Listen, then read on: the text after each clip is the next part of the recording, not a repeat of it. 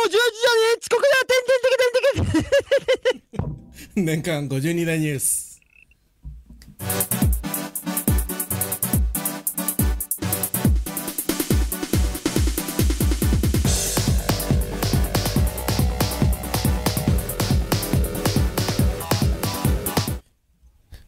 あのね、ちょっとね、マイクがでかい。はいはい、今日でかいっすか？いや、わかんない。今の君の声がでかかっただけかもしれないけれど。はい。普段だったら、もうこのぐらいに戻りますよ。うん。いや、もうね、すごかったから。はい。レベルメーターがもう、もう振り切っていたから。あ、びっくりした。というわけで、やってまいりました。おはようございます。おはようございます。こんな大きいのは初めてバリの大きさでしたね。やめて、そんなの入らない。ということで、どうしましょうね。次、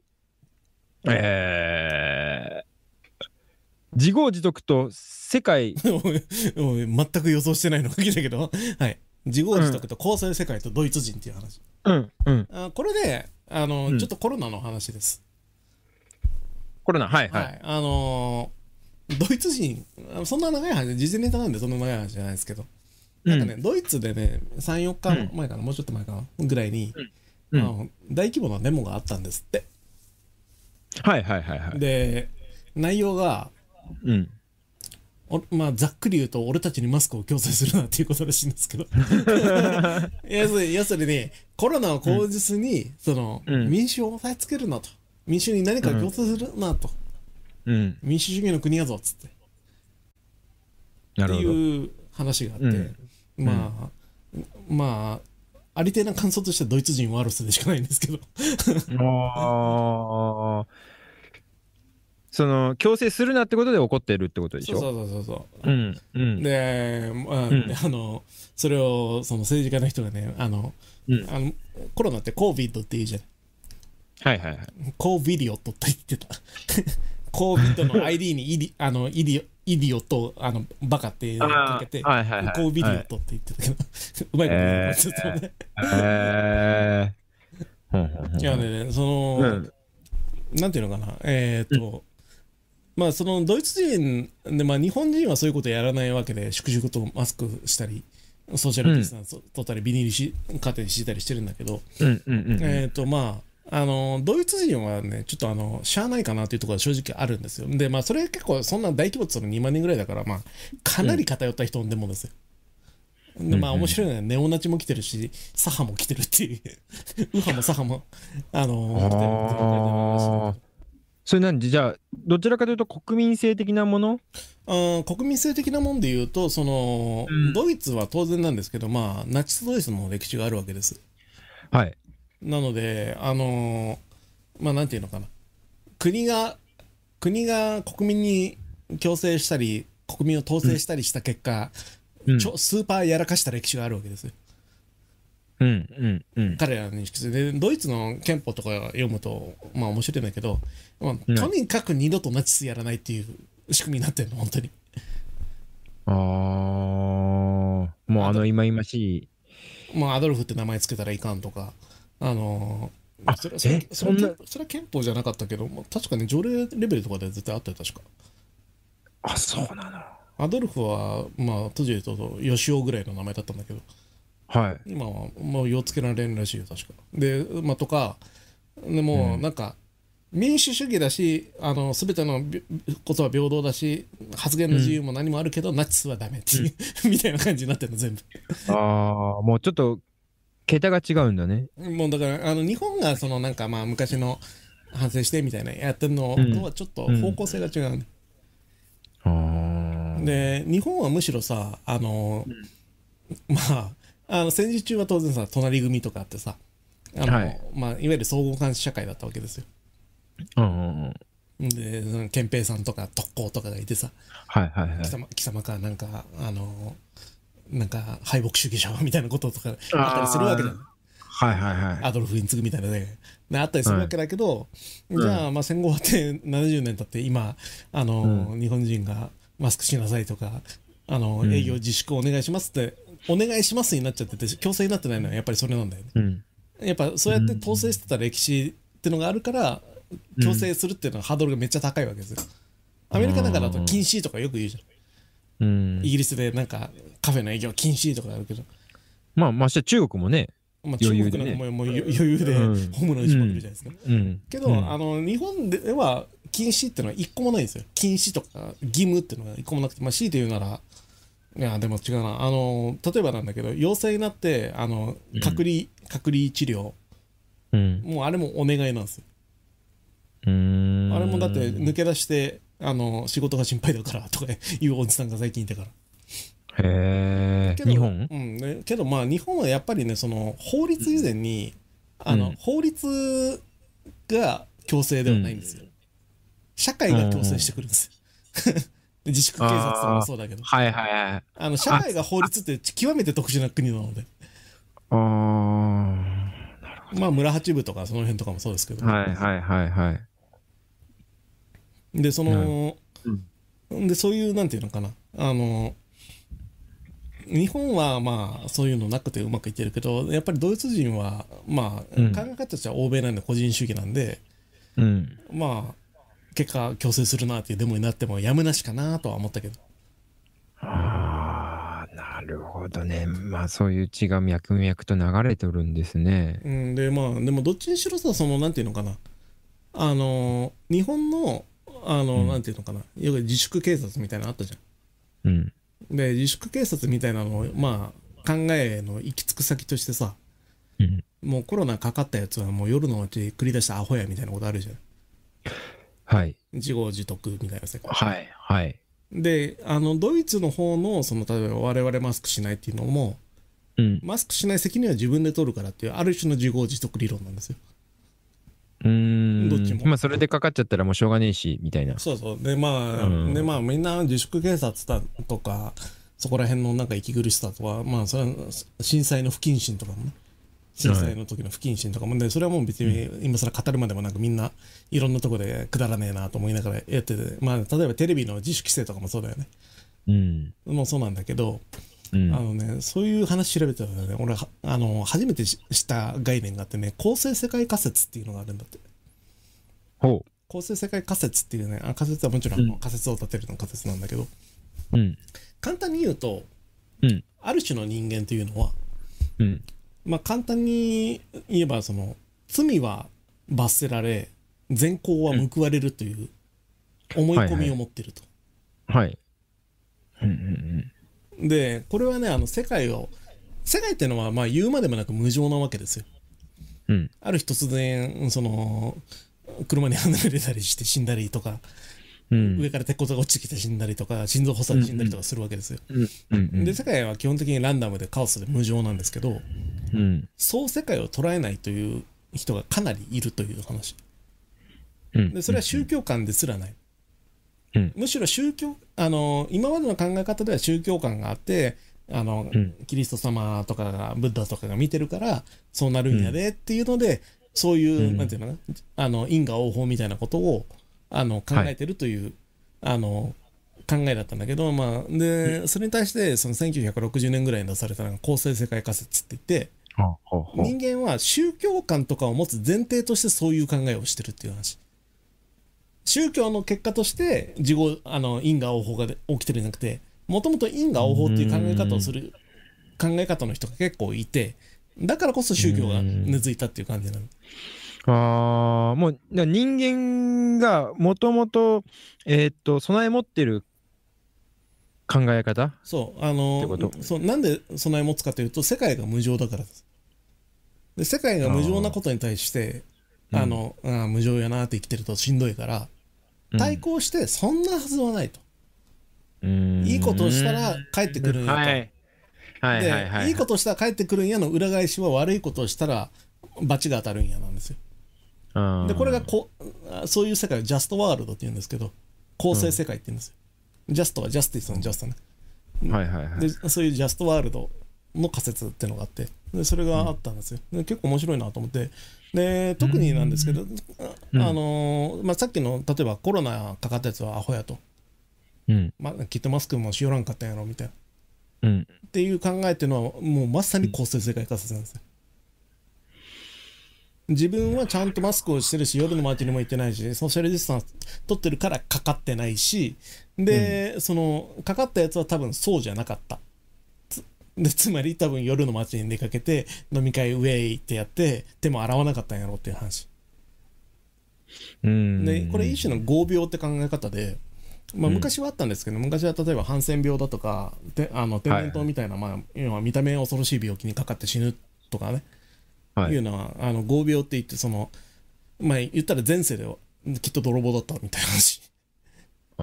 泥棒だったバチが当たって今現世で苦しんでんだみたいな、そういう考えがあったんですよ。まあ、はいはいはい、昔あったっていうか、石原慎太郎大統領は今でもあるんですけど21世紀の現在でもなんだっけ、それこそ尊厳死の話ですけど ALS のことを合病って言ったりして、ね、大批判食らったりしてるんですけど、やべえね。いや、相当やばいよあの人は。あの人ね、別に ALS 合病って言ったら口滑らしたわけじゃなくて、多分マジでそう思ってる。あの人はだって大昔政治家だった時、水俣病の患者のことも、はい、自業自得的なことを言ってるんですよ。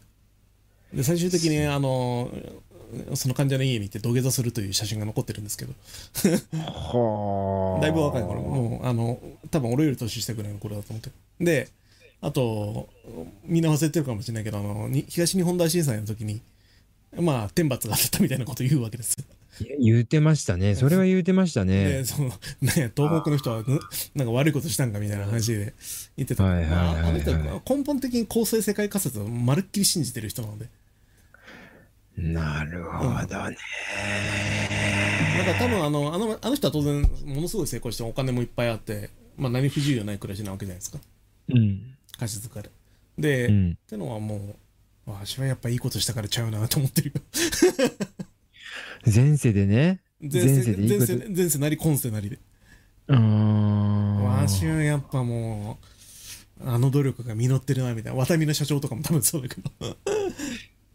て考えると、もう完全に世の中もうカオスでしかないよね結果全然公正じゃねえっていう話だもんね。実際のところは世界はただ単にカオスで偶然が支配してるんですよ。世界に神がいるとしたら偶然という神です、でなんですけど、そこに必然を求める人がいるわけよ、やっぱり。はいはいはいはいはい。でそういう人たちはやっぱり自業自得だとか大好きだし、因果応報とか大好きだし、自己責任とか大好きだし、まあやっぱ、ね、そういう人たちがいるっていう前提に立って考えると、社会問題として考えたコロナ、でこれは公正世界対混沌世界の戦いかなっていう気がしてきた。なんか俺いわゆる、まあ、コロナで分断が起きるという考えなんだけど、はいはいはいはいはい、それは公正世界論者と混沌世界論者のっていう構図なのかなっていうふうに思ったんですよ。結構興味深いですね。なんかウィキペディアにね、公正世界仮説って調べると出てくるんですけど、非常に興味深いので、読み応え、久しぶりに読み応えのある記事だったので。あ、それで言うと、もう僕がやってる感じでいくと、デイブさんは公正世界だな。公正世界仮説の研究によると、公正世界仮説を信じる人というのは非常にポジティブで健康な確率が高いです。でうつっけがないへえー、そうなんだ。アリさんはどっちかというと混沌の方な気がするんだよな。そうだね、混沌世界を信じる人ってのは自分の力で世界を良くしようと思うから、結局要するに天罰を与える神様もいないし、神様も閻魔様もいないっていう前提だと、じゃあ人を幸せにするのは誰だって言ったら人だっていう考えなんですよ。だからまあなんか起業して世界変えたいみたいな人っていうのは、まあ案外混沌世界仮説の人。混沌世界仮説って言葉ですいません、私が作ったのでありませんけども。まあまあ、その公正世界に公正世界のまあ反対側のアイディアとしてはってことで、アイディアとしてはまあ世界は混沌であるっていうのがやっぱりまあ真実としてはそうだけどね、神様がいるという仮定を立てる理由はないので今のところ、なんかそういう立てた方が合理的な考えだったら立てますけどっていう。なんかさ、俺が今このあるこう頭の中にある質問をうまく説明できるかわからないんだけども、はい、まあ黒石さっき偶然だって言うじゃないですか、うんこの世に起きてることは偶然だと。ただまあ科学ってある程度規則だとか法則とかあるわけでしょ、うん、ってことは僕らももう全て僕らの動きや何かすらも全てもう法則の中に組み込まれてることってありえるわけ、だから要は僕がさ自分で選んでると思って選択してると思ってることがあるじゃないですか。例えば今日ラーメン食おうだとかさ、うん、そういうこういう仕事に就こうだとか車に乗るとかっていう自分で選んでるような選択も、うん、途中でずっこけてこけるとかさ病気になっちゃうとかさ、うん、こけた時骨折るほど折るかどうかとかは偶然かっていう話、もう全てがもうこの世界の中の真理の中の一部としてもう変更不可能なことなのかどうかっていう話。それはですね極めて古典的な哲学のテーマでね、決定論というそれを。決定論という、まあ出だしは関東とかのあたりなのかな、なんだけど、まあ、要は、うんまあ、単純に言えばあんまりちょっと細かく掘り下げるとあれなんでまあ、例えば原子があるわけですよ、うん、で原子のある時の位置が決まってる位置と速度が決まってれば、うん、その後どうなるかって予測がつくでしょ、うん、絶対にそれを急に気まぐれ曲がったりしないわけじゃない、うん、なんかビリヤードの球みたいなもんですよ。ビリヤードの結果っていうのはコツンって打った瞬間にどの球が入るかも決定されてるっていう考え方、うんうんうん、で人間も原子の集まりなんだから頭の中の考えてることも原子の集まりなんだから、うん、全てのことは決定されている、自由意志など存在しないという考え方なんだ、うんうんうんうん、っていうのはまあ割と昔はギリシャ時代とかからもあったのかな、あったんだけど、で例えばだからじゃあそれを突き詰めていくと罪とは何なんだとか自由意志が何なんだって話だと罪とは存在するのかとかいう話にもなっちゃうんですよ、うん、罪とか善行あるいは善も悪も存在しないのではないかとかいう話になっちゃうんですけど、はいはいはい、そこはね実を言うと、まず科学的にはひっくり返ります。科学的には原子の振る舞いは結果としては決定論的じゃないんですよ。この間ちょっとワープの話したでしょ。はいはいはい、人間頑張れば壁を抜けてワープできるという話そうあれは何かっていうとね、原子の位置ってのは確率的に決まるっていう法則仕組みになってるんですよこの世。ほうほう。だからある時原子の原子じゃないんですけどもその細かい粒の位置っていうのは、うん、ここである確率が 30%、 ここである確率が 70%、 ここである確率が 20% みたいになってるわけ。ほう。そういう確率で存在してる。これ分かりにくいんだけど、ここにあるっていう確定事項ってのはない。から決定論的に世界は動かない、結論としてその結果っていう言い方はできるから、その原子レベルの決定論っていうのは今は成立しない。へー。でもう一つ哲学的に言うと、うん、決定論は意味がないという考え方があります。要するにだからまあ全部まあ化学反応で決まってる結果なんやから、わしが人殺してもそれは化学反応の結果だって俺の意思じゃないっていう話、うん、でもまあね、でも人間世界の話は決定してるからそれは意思ではないなんていう前提が間違ってるんですよそれ。科学の力で決定してようがその結果人が考えて動いたことを指してそれは意思と呼んでるわけです。なるほどね。でその中で君の人生はこの先決まってるとしても、その決まってることに対して、まあ、結果例えばこの先努力して年商10億円の社長になるとしよう、はい、でそれが今の段階でもう決まってると、科学的には決まってたとしても、はい、その過程のことを努力と呼んでるわけです、うんうん、でそこのことを頑張ったと言ってるわけです。人はね。そうで、要は、うん、原子の動きどうたらこうたらより意志だとか頑張るとか、うん、罪だとかっていうのは低いレイヤーの話なんですよ。起きた現象に対する評価付けなので、なので、うんうんうん、決定論だから罪はないとか、うん、決定論だから自由意志はないっていうのはそもそもずれてるっていう話、うん、決定論なのは別にだから自由意志がないよなんてことにはならない。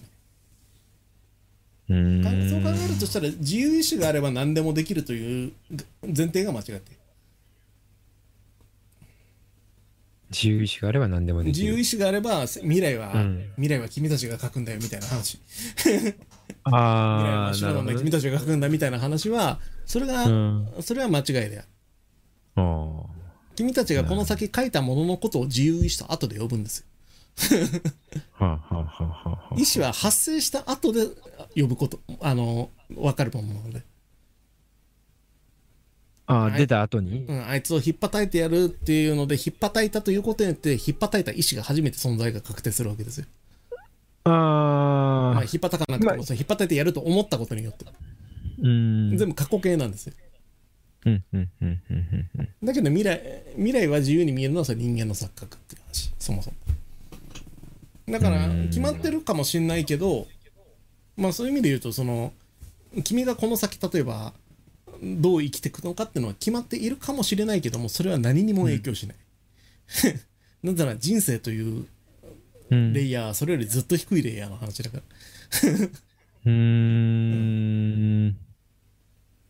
それは例えればね、うん、僕らは原子でしょ、突き詰めれば、はい、だから生命じゃないのかって思うのと一緒。まあ生命だよね。そう、原子そのものは生命じゃないけど、それが集まってわちゃわちゃやってね、いろいろやったり、頭がはげたりすることを生命と呼んでるわけですよ、うん、生命でまあいうのは、その原子があるから、原子が一個一個が生命じゃないから全部生命じゃないっていうのも成り立たないし、うん、そもそも原子がの性質っていうのは生命とかいう枠の外にあるわけですよ。でそれと同じで、うん、決定論っていうのも人生とか罪とかそういう道徳の観念の外にあるっていう考え方です。はあっていうことを昔の暇な哲学者っていうのはクソほど考えて、うん、その結果何が生まれたか知ってます？なんだ？共産主義です。共産主義の根っこには決定論っていうのは極めて強く、うん、あるんです。まあちょっと話すと長くなるんですけど、まあ、はい、結果世界は共産主義になるはずだっていう、正当な進化をしたら共産主義になるはずだっていうような理論があるんですよ。その最初マルクスさんとかの話とかだとね、はい。でそれは資本主義ってね、今そうなってる、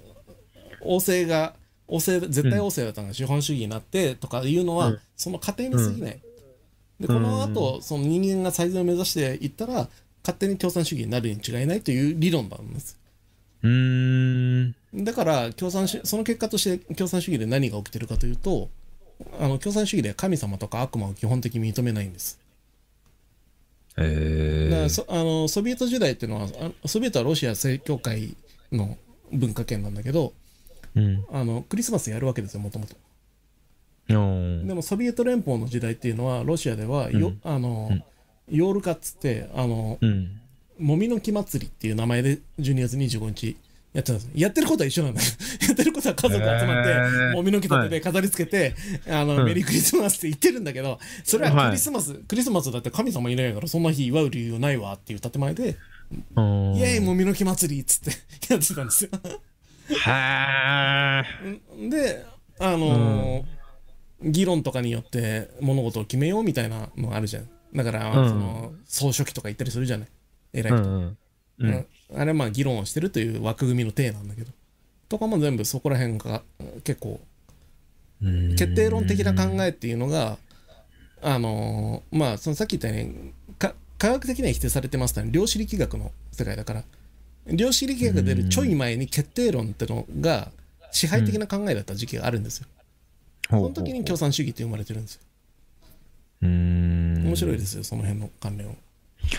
はあ、そういうところにつながってくるんだね。哲学はもう政治にも科学にもつながってくれます。で科学は科学は哲学の一部だから、人間はまあそんな感じでなんて専門家の学者がつらつらとずっと本を読んで暮らしてて、それは世の中に関係ないなんてことは意外となくて、いろんなことが絡み合ってやってますよ、それっていう話。はい。なるほどね。じゃあ僕らは全ての法則に組み込まれてるわけでもないってことだね。組み込まれてるとしてもそれは意味がない。意味がないってことね。僕らの悩むレイヤーじゃない、それは。まあ、ちなみに数学的にも、宇宙の全ての原子の位置が分かることはないというふうにされてるんですよ。これは不確定性原理っていうんですけど、原子の位置というのは分からないというのが結論になってる。まあ、さっき言った20%、70%、30% みたいな話だけど。ああ、ここら辺にあるやろうぐらいしか分からないっていう。そう。本当に世の中の原子っていうのはここにあるっぽいっていう形で存在してる。ここにある臭いみたいな感じで存在してて、ここにあるっていうもの一つもないっていうのが、まあ、基本原理なので。まあちょっとこの話題は少しずつ理解を深めていこうかなと思います。はい、まあ昔の人は考えてたってことだけ分かればいいと思います。まあこの恒星仮説は面白いですね。恒星世界仮説は結構なんか興味深い概念だ。それをそのアメリカ人が真面目に研究してたというのが結構面白いなと思いましたね。この完全懲悪的なところもこういうとこから来るのかな。まあ完全懲悪がすっきりする理由とかも多分そうでしょうね。完全懲悪がすっきりしたりとか、なんかブラックバイトの店長が逮捕されてすっきりとか、留飲が下がるとかあるじゃない。ワイドショー見て留飲下がるみたいなのあるじゃん。その例えばそのさ、ちょっと前の煽り運転のおじさんがさ、逮捕されてみんなざまあみたいに言ったりとかさ、池袋のなんか偉いおじいちゃんが人引き殺したとかとかで言うと、みんな結構恒星世界仮説を信じてる人が多いんだよ。日本人無宗教なのにもかかわらず、実質的な無宗教であるにもかかわらず。だからそれが宗教が先かってよりは、もう僕らが持ってる性能としてそれがあるってことだよね。そう、無常なる世界への防御反応としてそれを持ってるってこと。それ興味深いですね。なんか宗教が先なイメージがあるけど、そうではないっていう。てかね、僕の考えだけど、無常なる世界というものを受け入れてた種族が仮にいたとしたら、種族あるいは国、あるいは民族、家族がいたとしたら、それは滅びたんだと思う、多分。それはなんか感じますね。家族多分作んないよね。人間がなんで良心はあるんですかって言ったら、本能だからっていう答えを僕持ってるんですけど、それはなんで本能なんですかって言ったら、それを本能に持たない人たちが滅びたからです、多分。多分まあ分からないけれども、まあお腹が空いたら隣の人殺してご飯取ればいいやって人たちは、結果として効率が悪くて滅びたんだと思うんですよ。だから僕たちには良心ってものが間違いなくある。良心は教え込まれた、学校で捏造されたもんではないです。でまあそれでみんなで助け合いつつ、まあ7割8割で生き残っていこうみたいな。だしまあ進化によって獲得したものなので、全員が持ってないというのもまた事実なんですよ。全員ひげ生えてるわけじゃないでしょ、男。ひげも生えない人もいるんですよ。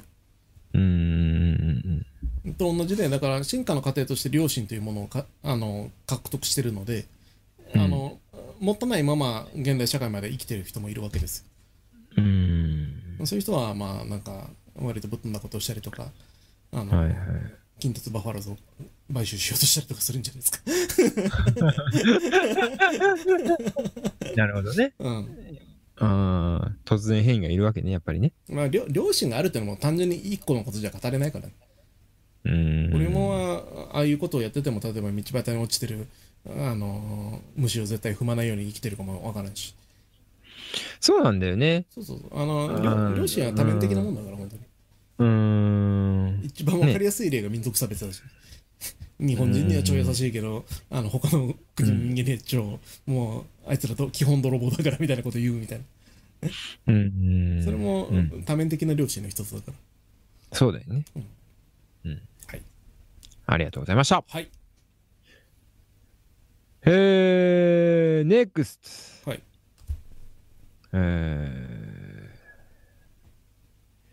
どうしようかな。今ね、なにわの切りか自称 YouTuber どちらかなんだけどな。まあ何あの大喜利そんなに長くないですよ、俺の中では。あ、そうですか。はい。まあこの55吉村さん、はい。まあ僕は知らなかったんですけど、吉村さんって維新系なのね、あの人。ああ、てか、みたいですね。まあ、橋本さんの時代からずっと大阪ってのは維新系なんですねって話して、まあ別に何党とかどうでもいいんですけど、うん、まあなんか緊急会見して、コロナに治療の効果の見込める薬を発表しますって、急じって、やっぱり会見室で記者全員ザーってこけてくれたから俺もうそれもう見たくて見たくてしょうがなかったんだけど、うん、っていうのがあって、まあみんなさすがにずっこけたっていう話で、うん、はいはい、あるんですけど、まあこれをちょっとまあ科学的に補足しようかなぐらいの回です。おなるほど。はい。まあよくあるのが、うん、まあ結果このなんか吉村さんもまあごめんちょっと誤解があったわみたいな感じしたらしいですけど、翌日ぐらいに言い過ぎたわみたいな話。結果から言うとね、結構相当なやらかしです、これは科学的には。お前それ言うてしまったみたいな、言うてしまったというか、科学リテラシーゼロなんやなこの人って思いました、僕。あ、科学というものがもうね、いろはのいのレベルで分かってない。もうじゃああれ久しぶりに来た要素みたいな話。いやなんていうのかな、聞く聞かないとかの話のレベルの話じゃないですよ。聞かないものを聞いてるとか EM 菌とかの話じゃなくて、科学というものを扱うなんだか社会的感覚がないなというふうに思いました。社会の中で科学とはどういうものであるかというのを理解したい。科学知識がないのは当然政治家だし、専門家じゃないんで別にいいんですよ。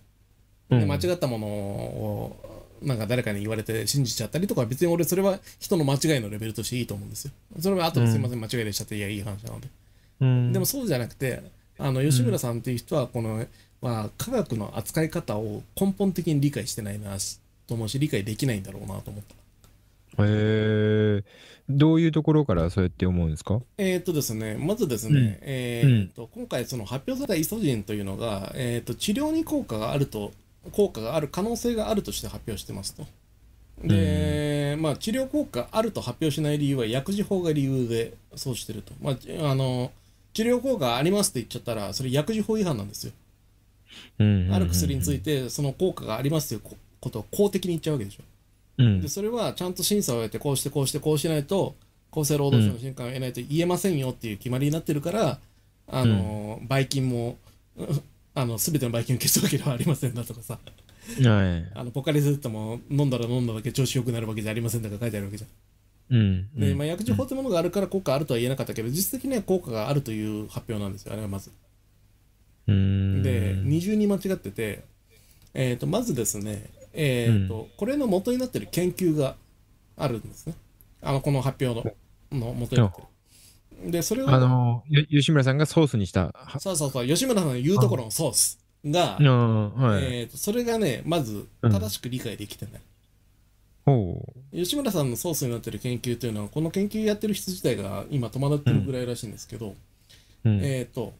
その研究の内容はこれです。イソジンでうがいをした後 PCR 検査をすると陰性になる確率が上がったです。イソジンでうがいした場合ね、うがいした場合陰性になる率が上がった、これなんですよ、これだけなんですよ。でこれは何を意味するかというと、どっちかというとその人の言いたいこととしては、PCR 検査をやる前にイソジンさせると、誤陰性が出る可能性があるぞと。本当はかかってるのに喉今洗っちゃったからばい菌取れないと。誤陰性ってことは、誤陰性ってのは誤った陰性って書く。そう、要するに今かあれのPCR 検査って喉を綿棒でグリグリして取るわけですよ、取るわけなんですけど、その前に、イソジンでうがいしちゃうと、その喉に一時的にいなくなるから、ウイルスが綿棒で取れなくなるっていう話なんですよ。で回復したって話でも何でもなくて、陽性の人たちに対して、まあ、要はコロナかかっている人に対してイソジンでうがいをさせた後 PCR 検査やったら陰性の率が増えた、うん、でこれを陰性の率が増えたということを吉村さんは、コロナが治ったと解釈してるんですよ。やばいやん。やばいでしょうん、うん、これがやばいです。やばいポイントその1です。で、うん、やばいポイントその2、うん、うん、その研究はまだ論文になってません、うんなるほど。研究というものはですね、誰でもできるんですよ、うん、基本的には。はい。一ペーペーの学生でも書けるんですよ。はいはいはい。で、それが科学としての事実になるっていうのにはステップがあるという話、この番組では何回か言ってますけど、まあよくはオカルトの陰謀論とかね、〇〇という論文があるとか言うじゃないですか。うん。そんなもん何の変の突っ張りにもならんぞという話を僕よくするわけなんだけど。しますね。科学の仕組みとしては研究をするわけです、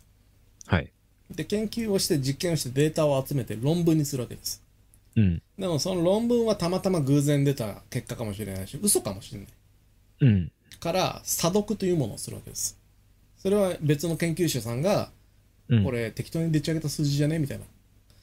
ことを見たりとか、まあその人の研究をなんか調べたりとか、まああとは内容つぶさにやったりとかするわけです、うんうん、で、うん査読した結果雑誌に載るわけです。科学雑誌っていうその科学の社内法みたいなやつに載るわけですで、うん、雑誌に載ったのを見てみんなが再現実験をしたり引用したりするんですよ。はいで再現したらうちのとこでも同じ結果が出ましたうちのとこでも同じ結果であるいは全然再現しないけどみたいな話とかあったりするんですよ。はいはいで昔で言うとその超伝導詐欺みたいなのがあってうんとあるドイツの学者さんが、うん、若いかっこいい学者さんなんですよ、うん、で超伝導っていうまあリニアモーター化的なやつですよ。超伝導をどれだけ高い温度でできるかっていうの、はい、超伝導って冷やに冷やしてマイナス260度とかじゃないとできないんですけど、うんまあ、俺マイナス90度ぐらいでいけたねみたいなで世界中が嘘やろと思ったわけ、でも3ヶ月後にいやマイナス70度まで行きましたわっつってこれも常温いけるんちゃうかみたいな感じでみんな超電導フィーバーが起きたんですよ、うん、超電導って言葉がすごく流行った時って実はそれでそのドイツの科学者さんのやったんだけど、うんうん、結果全部嘘だったっていう話なんですよただのホラーだったのそれは論文になって雑誌にまで載って査読もされてんだけど誰も再現試験に成功しなかった、うん、で再現試験成功しないんでそのドイツの科学者さんにすいませんちょっとやり方教えてもらっていいですかねってさいや機械ねちょっと今アメリカになんですけど今アメリカにないんですよみたいなドイツ買いらないやつはなくてっつってはいはいはいじゃあドイツ行きますよお金出しますんでつってちょっとね、うん、今都合悪くてみたいな感じで問い詰めてたらどうもおかしいぞこいつって話になって、うん、で論文のデータとか調べてみたら全部嘘だったっていうことが分かったっていう、うん、そういう科学史上のまあ30年で一番でかい事件みたいなのがあったんだけど周りも恥ずかしいに、ね、気づかなかったっていうことで気づかなかったは恥ずかしいことじゃないですよ。そうなんだ。むしろその再現試験をやってみてそれを見抜いたっていうのは誇るべきことです、うん、やっぱり見抜いたのね。まあ結果見抜いたわけですよ。そのみんな再現試験してみたらできない、うん、でそれが科学がやっぱ信頼できるなっていう話なんですけど、でそのステップを経て初めて事実になるわけです。事実になったらそれが産業化されて僕らの元に届くわけ、はい、だからノーベル賞をもらう頃には革命的な発見をした人はもうとっくに死んでたりするんですよ、うんうんうん、ノーベル賞ってあれすごい発明をした人に与えられる賞じゃなくてすごい発明をして、うん、結果それがその人の役に立ったりとか革命的なとこまで、うん、正しいねってとこまで行ってかつその時に生きてるっていうのが条件なんですよ、うん、死んだ人にノーベル賞って与えられないんで。なるほどね。でそのノーベル賞の一番もらうハードルはそれが認められるまで生きてることなんですよ、実は。うんうんうんうん。まあそうですね。俺さん金さんが言ってましたけどスタップ細胞とかもそうですけどで、まあ、とにかく、うんうん、そのステップの一番最初の論文にもなってない研究の段階。はい。一人のおじさんの。うん。一人のおじさんが40人調べたらこういうアンケート結果が出ました。40人うがいしたらこうなりましたっていうのを見て。発表しちゃったんですよ、うん、だからさっき言った科学の仕組みが分かってない科学知識がないという話じゃなくて科学というものが社会にどうやって浸透していくかっていう仕組みを理解してない、っきり言うと大学出たのかお前テレビ大学出てたら絶対知ってるはずなんだよこれ。大学出て、まあ、研究室について、まあ、なんていうの飲み会ばっかりやってたんじゃなくて研究室についてちゃんと、真面目に卒論書いたんだったら絶対知ってるはずじゃんこれ。で、ね、それ知らないんでしょうね。ウェイって遊んでたんでしょうね大多数の大学生のように。じゃあもうなんか普通に2ちゃんとかに一言書いてたのを見てそのまま読んじゃったみたいなぐらいの話だね。実質的にそれですよ本当に。まあさすがにだからその話は信用できないって話じゃなくて、まあ真面目な人が真面目に研究してるんでしょうから、まあ嘘とかじゃないんでしょうけど、科学というには程遠い状態のものを引っ張ってきたんですよ。でこれが大失敗その2です。やべえねー。まあ大失敗その3は もちろん間違いなくそれを発表したことです。言っちゃった。結果何が起きたかってメルカリ大転売ブームと薬局売り切れブーム。売り切れまた起きちゃったんでしょ。とかでもまあそんなバカでもわかるじゃんそんな。それ分からん人だっていうふうに思われるアホ坂ね。まあでもねそれでイソジン作ってる明治ファーマシーだっけ明治グループ、株1割上がるっていうね8000円が8800円上がるっていう。ああまあそういうことか。いやだけどね絶対買ってるよそんなの松井さんとか吉村さんとか一つでねだってバカでも分かるもんその発表したら株が1割ぐらい上がるってそうだよね。だって5億円あったら5000万儲かるんだって合法的に。発表する前にちょっと買おうかなみたいなスマホでポチポチしながらなんかスマホいじってるんでしょ。で小さくガッツポーズしてるでしょ楽天証券とかビーってやっちゃって、あれっつって売却のテロリーンって音がしてるしかもそれをねその、株式市場の空いてる時間に発表してるんですねあの人。午後2時。重いね。罪重いねちょっとね。罪重いよね。結構アホレベル高いね。ヨシさんがイソジンの件は吉村さんに、間違いを指摘する人がいなかったんじゃないかという話なんですけどね。これはね、そういう次元じゃないんですよ。その情報が合ってるか間違ってるかっていう話じゃないんです。合ってるか間違ってるかでいうとぶっちゃけ情報としては合ってるはずなんですよあんなもん。多分間違ってる情報であることは多分なくて実際減るんでしょうよって話なんだけど、減るにはねってこと。減るってのが治るってことじゃねえよって話が、まあそれは間違いだかもしれないけど、あとそもそも、科学に達してないよっていうことを理解してる。学者が研究したものは正しいと思ってるレベル。だから多分それをちょっと吉村さんちょっと待ってください、それまだ発表にはちょっとやめた方がいいんじゃないですかみたいなことを言う人がいなかったってことじゃないの。まあそうだね。でもいなかったというか、それは、大人としてある程度偉い場所で生きてる個人だったら理解すべきことだよっていう話。まあそうね、次元としてはね。だからまあ結局ね、その日本ってさ、あれなわけですよ。ワイドショーでよくわかんない肩書きの医者が納豆はダイエット効果があるって言ったら納豆売り切れる国なわけですよ。で日本人は極めて肩書きの権威づけに弱いんですね。大学教授の言ったことはすげえってまず思ってるし、大学教授の中でも東大教授が言ってたらさらにすげえと思ってるんですよね。どっちもねお産ですから、基本的にただの一人の大学教授の息子として言わせてもらいますけど、大学教授かどうかとか学者であるかどうかっていうのは才能とかの担保じゃないんですよ。ただの職業選択なんで、ミュージシャンだったらいい歌絶対作るってことは絶対ないわけでしょ。それ僕ら感覚的に理解してるわけじゃない。だけど科学に関して言うと、学者は絶対に頭のいいはずだと思ってるし、学者の言ってることは正しいって思ってるんですよ。っていうのが日本にはあるんで、まあ、それの選んだリーダーがああいう形だと、もう上から下まで、まあなんかコロナで死んだらいいんちゃうかこの国の国民はとか思ったけど全員コロナかかったらええんちゃうかと思ってああ、その質が悪いと皆さん。そうだね。こういうの科学リテラシーって言うんですけど、はい、要するに科学知識とか以前に科学とは何ぞやを教えてないんですよ。イオンがあるぞ、ベンゼン管があるぞとかさ、うん、エネルギー保存の法則があるぞとか教えるんだけど、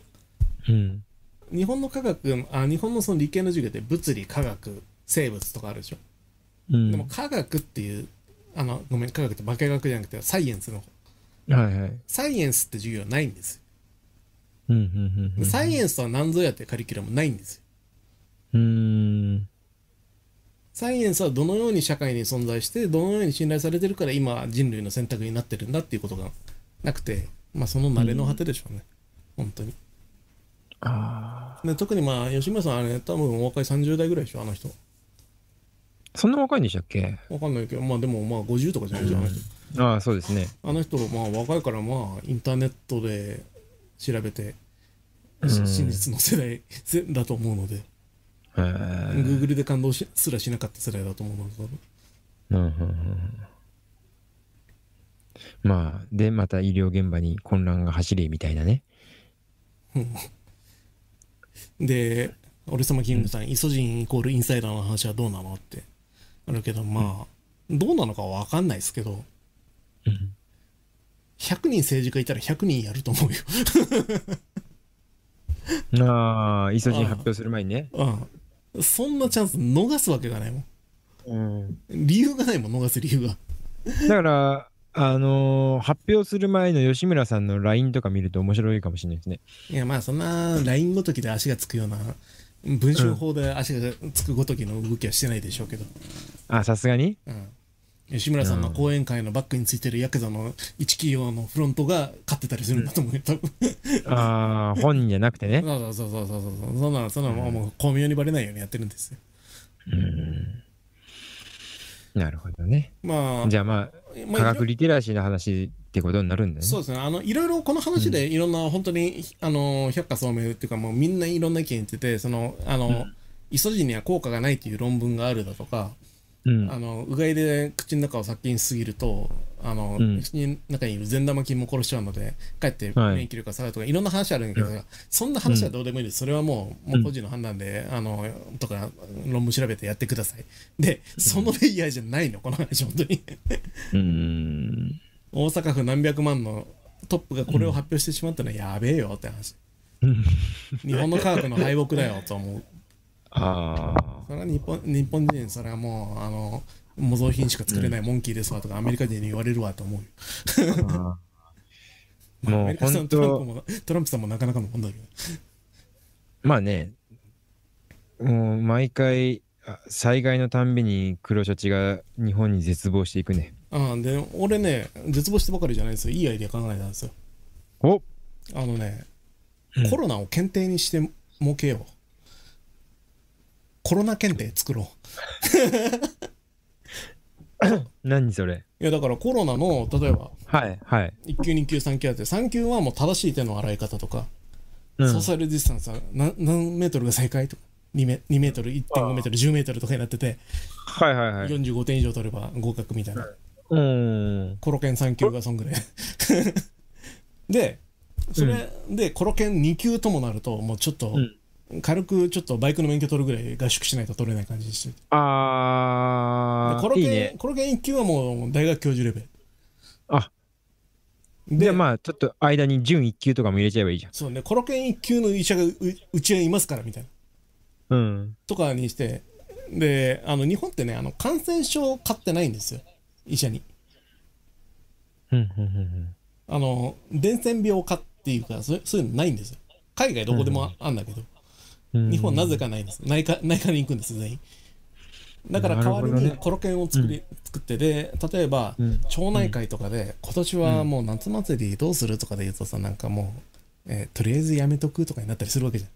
ゃん、うん、子供のみこし、うん、なんかいやいやアルコールで拭けば大丈夫なんですよでもそれで分かんないじゃんみたいな話になってやめようとかになったりして、はい、町内会揉めたりするわけじゃないですか、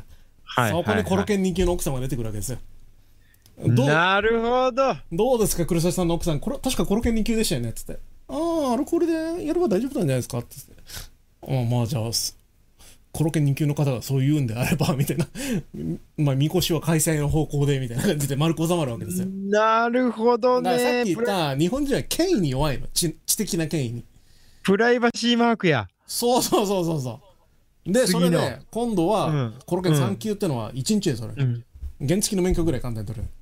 もう、英検3級みたいな。まあ、ちょっと行って講習30分受けてくれれば取れるんだけど、うん、コロケン3級を取ってないともう保育園のママ友の中でもうつまはじきやばいねでもコロケン3級持ってないしあの人みたいな意識低すぎよねみたいな感じで私結構早い段階で3級取ったもんみたいなあいいねでこれをビジネス、当然漢検とかで一緒で漢字検定と一緒でこんなもん民間ビジネスなんで、英検とか素晴らしい素晴らしいねで爆発的に流行ると思うんだ俺多分素晴らしいね多分ね100億見えるビジネスだと思うんだよね俺これあこれ世界行くねそうだねワールドワイドのコロナ検定あいやーすごいよそれはコロナ検定のコロナ検定やったらね多分ね すごい儲かると思うし世の中も良くなると思うんだよ、うん、やっぱね世の中がギスギスしてるじゃんコロナで、うん、あれってやっぱみんなでさネットで調べた真実をさ、うん、なんか軽く調べてまあ多分正しいと思うけどとかでぶつけたりしてるからなんですよそこに必要なのは何かって言ったらワイドショーのコメンテーターが信頼されてない今検定しかない、うん、あここの居酒屋 C マーク取ってんだ。そうそうそう。だからパチンコ屋とかでもさ居酒屋とかでも、うん、当店ではこんな努力をしてますとか書いてあるじゃん。うん。書いてあるけどあれまあ、うん、それで大丈夫なのってなるけど。うん。当店もう店長のコロナアンバサダー。試験2級持ちがこういう腕組みしてて皆さんね安心していただけるパチンコ屋をって言ってやってたらそうねでそれ企業は絶対取りに行くしああ確かに、うん、私コロナマイスターですそうそうコロナマイスターみたいなさビールとかのさなんかビールつぎ方マイスターのあるわけでしょキリンのあれがあるんだから絶対成立するってこれそうね、すごくいいね。すごくいいでしょ、これ。だから、これ、ホリエモンとか話聞いてくれたらやってくんねえかなと思うんだけど。あ絶対儲かるぜ、こんなの。そうね。コロケンハブ、ママとか。すごくいいビジネスだと思いますけどね。だから、どうだか厚生労働省の官僚とかにすごく顔の利く人がいたら教えてください。ロビー活動ができる人ねそうなんですねいたら教えてくださればもうなんかアイデア量は 2% ぐらいでいいんで2% でも相当もう2億円は儲かるからね100億円としてそうだよね、うん、もう山梨で隠居する準備できるよねそうだねコロケン検定料1万5000円を堅いでしょっつってあ1万5000円まあ1万人受ける100万人受けるやろっつってなんかもうマスト検定になりそうだもんねそう町内会の遠足とかマストですよ引率者はコロケン3級を受けてきてくださいみたいなそうだよね、うん、俺すげえ儲かると思うんだけど誰かやんねえのかなと思ってだから一般用とさ業界にも分けられそうじゃんそうそう、ね、だから1級はもう業界ですようんソフ版にうちにはコロケン1級がいますとか言って売るレベルそうだよね、うん、あと乗り物業界だからタクシーとかバスとかもさそういう送迎車限定のコロナ検定みたいなそうでコロケン1級は金になるぞという話になって若者がこぞって取りに行ったりするわけですよ、うん、そうですねもう半年やって4回目の試験なんだけどまた落ちて合わせてあー岩田さんみたいな感じでいい、ね、何でもコロケン1級を取ろうとするみたいな宅建ぐらいのレベルでねあ